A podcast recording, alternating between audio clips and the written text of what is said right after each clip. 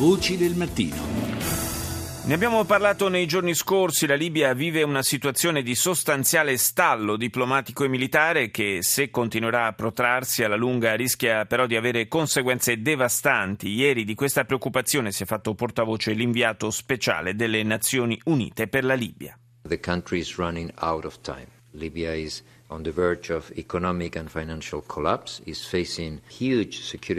Il tempo per questa nazione sta scadendo, ha dichiarato Bernardino Leon. La Libia è sull'orlo del collasso economico e finanziario, sta affrontando grosse minacce alla propria sicurezza a causa della guerra civile, ma anche, anzi direi ancora di più, a causa delle infiltrazioni da parte dello Stato islamico.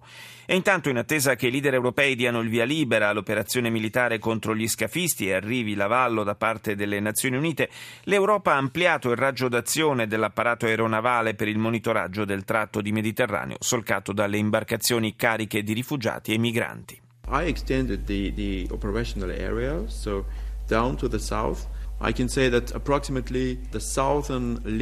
Ho esteso le aree operative verso sud, ha annunciato il direttore esecutivo di Frontex, Fabrice Leggeri. Posso dire che approssimativamente il limite meridionale dell'area operativa di Triton coincide con il limite sud della zona di ricerca e salvataggio maltese, ma questo significa che ci fermiamo a circa 80 miglia nautiche, cioè poco meno di 150 chilometri, dalle spiagge della Libia. Cambiamo completamente scenario, andiamo ora a Pechino dal corrispondente RAI Claudio Pagliara. Buongiorno. Buongiorno, a tutti i radioascoltatori.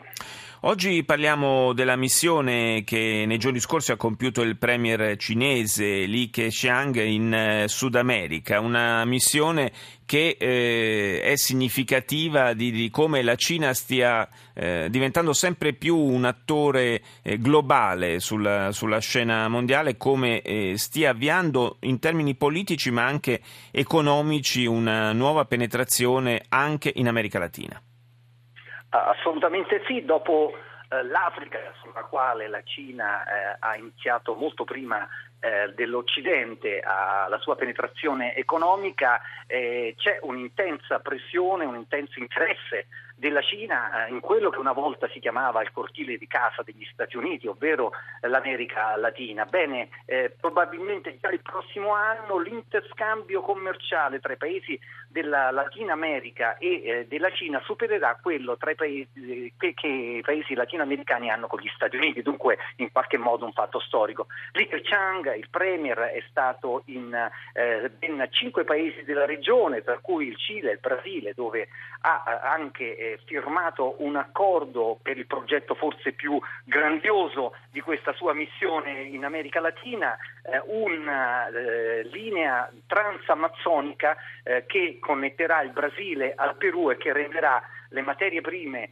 eh, e i prodotti dell'agricoltura brasiliani accessibili a prezzi eh, molto più eh, convenienti alla Cina attraverso appunto l'Oceano eh, Pacifico. Ricordiamo anche che c'è un altro grande progetto eh, nella regione, questo francamente è chiaramente in funzione eh, di competizione con gli Stati Uniti, un nuovo canale eh, nel, nel, Nicaragua, un canale ovviamente gemello e rivale di quello di Panama. Certo. Insomma, la Cina, la Cina sfida la potenza americana eh, molto vicina alla, diciamo, alla sua, al suo territorio. Sì, forte naturalmente anche della grande disponibilità di, di liquidità, di, di, soldi che consente alla Cina di mh, avviare e sostenere anche dei progetti di grandi infrastrutture un po' ovunque, lo fa in maniera massiccia in Africa, è molto interessante vedere come comincia adesso a farlo anche in America Latina. Fra l'altro il progetto di grande ferrovia al quale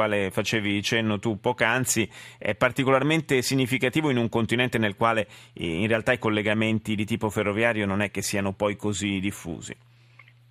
Certo, la Cina offre la sua, eh, la, suoi, la sua capacità finanziaria, anche la sua eh, tecnologia in queste grandi opere che ha già ampiamente sperimentato innanzitutto in Cina e poi ovviamente in Asia e in Africa e, e mh, mm, sono opere ovviamente che eh, sono di grande beneficio eh, per eh, lo sviluppo eh, dei paesi latinoamericani. C'è da dire però, ed è questo diciamo, il, la nube eh, sui rapporti tra la Cina e il resto del mondo, che questi progetti vengono spesso accompagnati da condizioni di lavoro e eh, eh, ambientali eh, che non sono compatibili con le legislazioni, con la, dire, con la, la sensibilità sì. Locale. Progetti, alcuni dei progetti già lanciati da, dalla Cina in, in, America Latina stanno incontrando una forte resistenza da parte di gruppi ecologisti e ambientalisti che vi vedono ovviamente delle minacce eh, per l'ambiente. Del resto eh, il modello cinese, le conseguenze di questo modello cinese che peraltro